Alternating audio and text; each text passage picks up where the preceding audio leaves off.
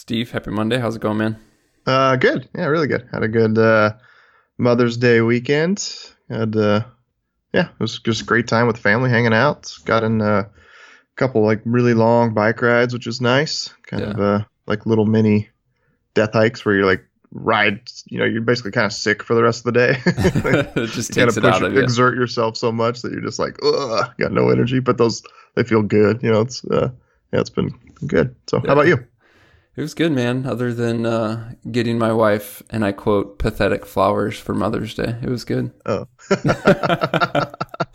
I was uh, I was out cutting the grass earlier last week, and there was these wildflowers that were growing kind of like on the edge of my property, and they were really pretty. And I was like, oh, I'm gonna remember that for Mother's Day. So I always get up before my wife, and I uh, got up yesterday and went and picked these wildflowers and brought them in and put them in a vase. She didn't realize that they were wildflowers, and so it, it they did look pretty crappy when I put them in a vase. It wasn't a great quantity by any means, and uh, so like I made her breakfast and we're hanging out with kids, and I was like, "Oh, did you see the flowers?" Because she didn't say anything. She's like, "Yeah, thanks." And I was like, "Oh, they're wildflowers." She's like, "Oh, good." She's like, "I thought you bought those. I thought they were pretty pathetic." but it was all good once she realized I just picked them. once they're wildflowers. Yeah.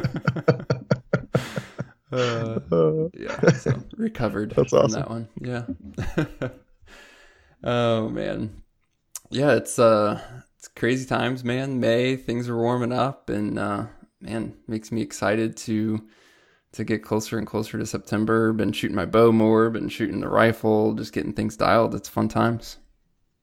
Mm, absolutely. Yeah. It's uh it's just yeah, it's like May what- May is kind of like the last um month I feel like I have uh, like it's more more low key, laid back, you know, work is more proactive, like things that need to get done long term. And then Yeah. second we start rolling into June, the uh, June, July, August is our busy busy season, so then it's just kind of surviving that. So it's uh yeah, I was just going through my list of stuff to do last night. like, okay, I better get get all this done by May 31st because Yep. once June hits, things really turn the corner and get a lot busier. So, Yeah, for sure. We, uh, despite the weather getting warmer, we actually had some questions on cold weather, guys planning for hunts for next fall. Um, we'll kick off with this one short and sweet. A guy just asked, How do you guys store your boots overnight to keep them from freezing solid? Um, I don't know if there's any. I guess I don't have any like mind blowing tricks. The only thing I would do is, you know, you'd be surprised what just a little bit of cover does for that. Mhm. and and by cover just covering the boots. So um, obviously, if you're in a tent, get them inside the tent, and then I would put, you know, lay your pack on top of them. Um, for me, I I fairly commonly just because I'm sleeping in a tarp and bivy sack most of the time, I'll just throw all the items uh, that are loose. Uh, I just have my pack laying next to me, and I just throw them inside the pack. So my boots would just go inside the pack, and and that'll help keep the frost on them, and and you know they're not going to freeze up as bad. Obviously, if it's you know so miserably cold, if it's you know below 10 degrees uh, for the majority of the night, things are just going to freeze up regardless, and there's nothing you can do but just kind of suffer through that in the morning. Um, but I think there's there's also little, little tricks you can do of um, what uh, the one that I think is kind of cool with like an Nalgene bottle is, is get some water boiling and throw it in an Nalgene bottle, and uh, you could you know simply like boil that, wrap it all up, throw it inside your inside your um, uh, backpack, and then kind of heat up the boots or something like that if they're truly truly frozen. But sometimes that's just one of those things of uh, you just kind of need to man up in the morning and put those cold boots on and start hiking, and then things will thaw out as you go. So. Yeah. Um, but it's not a fun fun experience for sure, especially if they were slightly damp, you know, and where they're truly like frozen on the inside. That's kind of miserable. But um, one of the one of the things of hunting you just got to deal with sometimes. Yeah. Yeah, there's been times where I've, you know, it doesn't help the boots be any warm, but just delayed putting them on until I basically had to, right? So if I can be sitting mm-hmm. in my tent or, you know, maybe even have my feet in my sleeping bag while I'm tidying up or while I'm, you know, cooking breakfast or coffee or whatever, basically getting as much done as I can so that when I do throw the boots on, I can just basically get busy and kind of forget about my cold feet. Um, that and just starting with fresh socks, um, fresh warm socks, I should say, is helpful. I typically will, if I'm not gonna, you know, wear the socks I wore that night to sleep in. Um, you know, just storing my extra pair of socks in my sleeping bag so that they're warm. And then even just putting on uh, a fresh pair. And by fresh, a lot of times they're not fresh, they've been worn a previous day. But um, changing up your socks, putting on some warm socks uh, to at least start off with that helps a little bit. But yeah, it's just one of those things. There's not much you can do other than you said covering them makes a huge difference. Yeah. Obviously, some guys are going to pack hand warmers. You could throw hand warmers in your boots. You mentioned the warm water. So there certainly are things you can do. Um, I just don't typically go out of my way to do that type of thing. Yeah, so anything that throwing hand warmers in there would be like they were wet when you went to bed and completely frozen where the to where the boot like the leather doesn't even flex anymore. You know, which I've yeah. been in that situation. Um, but for the most part, it's just yeah, get your jam your foot in there and start hiking, and it'll thaw out pretty quick. Yeah, yeah, and I don't know. I mean, you mentioned covering them. If it's cold, but you're not wearing your puffy, like maybe you not only drape something over your boots, but maybe it's your puffy, right, to try and keep mm-hmm. them somewhat insulated overnight.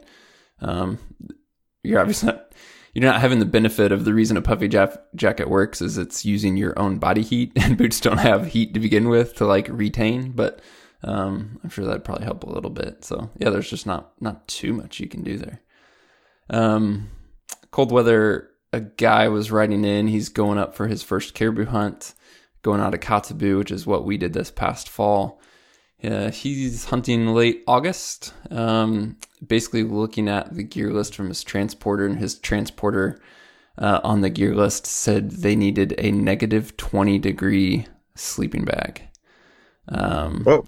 Yeah, which is impressive. Negative 20. Yeah. So he was asking, in our experience, is that what we would really recommend, or is this just a case of the um, of the transporter basically covering their butt and making sure that guys take it seriously, right, and don't show up with um, gear that's right. not equipped. So, um, yeah, negative twenty is overkill. It, yeah, I took you know my 15 degree quilt was plenty warm with that, and my sleeping pad. Um, I just don't think you need to go too crazy. it is pretty common uh, to see not negative 20, but look at a, lot of gear lists from either guides or transporters, and it's common to see a zero degree bag. Um, and it is Alaska, so even in August or September, it definitely can be cold. Um, but this guy also specifically mentioned he was going to have puffy jacket and puffy pants. So I think if you have a teens to 20s bag, a good pad, puffy jackets, and puffy pants, you're going to be more than fine. Yeah, that'd be my, my exact. Like the, the two trips I've had up there, I've had a 20 degree quilt. Um, and I think I probably took my liner uh, that that Sea to Summit reactor liner I have, uh, and maybe used it on some of the colder nights. That first trip, I don't, I didn't bring it this last trip, but um, yeah, I, it is Alaska. Uh, I think anything can happen. That's probably why the transporter is saying negative 20. Uh, if you wanted to be over prepared, I'd say a zero would be more than plenty. Um, mm-hmm. But yeah, if, if, he's already got a 20, uh, I wouldn't hesitate just to take that, use it, and, and yeah, especially if he's got his puffy pants, puffy jacket. Mm-hmm. Yeah, cool. There's an interesting question that came up. Um, it's thought provoking, and I like it. I'll summarize it because it was a longer email, but to get to the point, he basically said, with so many awesome hunting companies that make lightweight gear designed by hunters and made for hunting, as opposed to some outdoor gear companies that may want to shut hunting down, why do you guys mention and support non hunting companies? Um, and he didn't mention anything specifically that we have mentioned or supported. Like he wasn't questioning, I don't think, a specific item, or at least he didn't say that. But um, yeah, what, what are your thoughts there? Because uh, from clothes to, I guess, potentially some other gear, you know, not everything that we talk about or use or necessarily recommend or mention is a quote unquote hunting gear item. Right. I mean, I just you know as a high level i'm just looking for the best um, gear i can get you know obviously weighing in price and availability and all, all that stuff but i'm looking for the best i can get regardless of who the company is. Um, so oftentimes that means branching outside the hunting community you know the hunting as a general statement and it's it's they're catching up clothing's catching up for sure in, in some instances I think the hunting com- the hunting clothing companies have gear that's better. Some of the um, when I was doing uh, down jacket research a few months ago, um, I some of the not the down jackets. There's still better options out there. Um, you know, but if you're if I was just I was purely looking at down fill weight and total weight of the of the garment. Um, but inside the rain jackets, I was really really impressed. Like some of the um, you know like First Lite Seek stuff is is really as good as it gets when it comes to a I have experience so I know, but b that when they have like the independent testing of of waterproof uh, breathability ratings, um, there's not much out there that's better. Uh, so I was impressed with that. But as a as a general statement, you could probably branch out and find better, more technical stuff outside of the hunting market. You know, the hunting's fairly old school and and lags behind uh, the outdoor stuff in in certain areas. So um, yeah, so that's my like I'm just looking for the best. There are, and I can't well I can't even think of any really, but as long as a company isn't actively anti-hunting and promoting to shut down hunting, supporting PETA, you know, um, stuff like that, then I really don't have an issue with it. Um, you know, I, I, take a fairly libertarian view when it comes to things like this. Like, believe whatever the heck you want to believe, but as long as you're not like actively trying to impose your beliefs on my life, then I'm fine with that. You know, I'm not trying to jam hunting down your throat, and you're trying not trying to jam anti-hunting down my throat and trying to shut things down. So, um, you know, I, I, get it if whoever started some tent company grew up in a city, uh, you know, outside of doing a few backpacking trips here and there, they never can, you know, they've to them hunting is this completely foreign concept. Like I get it, you know what I mean? Like uh, hunting is strange. Trying to explain that to my three-year-old daughter that I go out and kill animals, she just looks at me like, uh, "What, Dad?" Uh, you know. So, um, yeah, like again, I, I, just take this like if, if you're not jamming it down my throat, uh, do whatever you want, and, and vice versa. So, yeah, um, yeah but the, and I think there's, you know, like um, I don't know if this is still the case anymore. I think Jetboil's got bought out, but Jetboil, they, from my understanding, like I mean, I know we reached out to them early on, and and they were like, you know, we. Uh, basically, like we don't mind you using our products, but we don't want to sponsor you because of basically the negative backlash they would get from the from the anti-hunting crowd. Uh, and it's it's unfortunate and frustrating. But again, I don't. As long as they're not out there like trying to ban hunting, eh, whatever. So, mm-hmm. um, yeah, that's my my take on it. Like, again, I'm just looking for the best stuff there is, and uh, wherever that lands, that lands. Yeah. Right, and I would say on the flip side of that, part of the reason um, it's worth looking at quote unquote non hunting alternatives. And again, I'm not saying anti hunting, I'm just saying companies that aren't specifically making or marketing products towards the hunting market is the exact opposite. Not opposite, but an alternative to what you said of looking for the best is just looking at budget. So, guys who are just getting started, if they think they have to buy every clothing item from a hunting hmm. company, mm. they're just flat out going to spend more money than if they were to consider alternatives that were um, as equivalent or better performance but we're able to get at a better price. And better price doesn't always mean retail to retail, but you know, if you expand your options, there's more options for then deals and clearance and off-season stuff too, right? So whether you're looking for the best or whether you're looking to, you know, stick to a budget, you're just going to run into alternatives from companies that are not hunting companies that give you more options. And then there's, you know, you just it, there are companies that maybe you don't know their position on, and maybe they don't support hunting or wouldn't support hunting publicly, like you know what we've understood or at least experienced on a, a small scale from JetBoil in the past. But then I think of companies like take Tarptent for example. I don't see them popping up in uh, like hunting magazines, for example. They make great shelters they don't appear to, um, from what I've seen, market towards hunters. But if you go look at their product pages on, you know, they have a multiple uh, different shelter options and models and uh, a lot of variety there.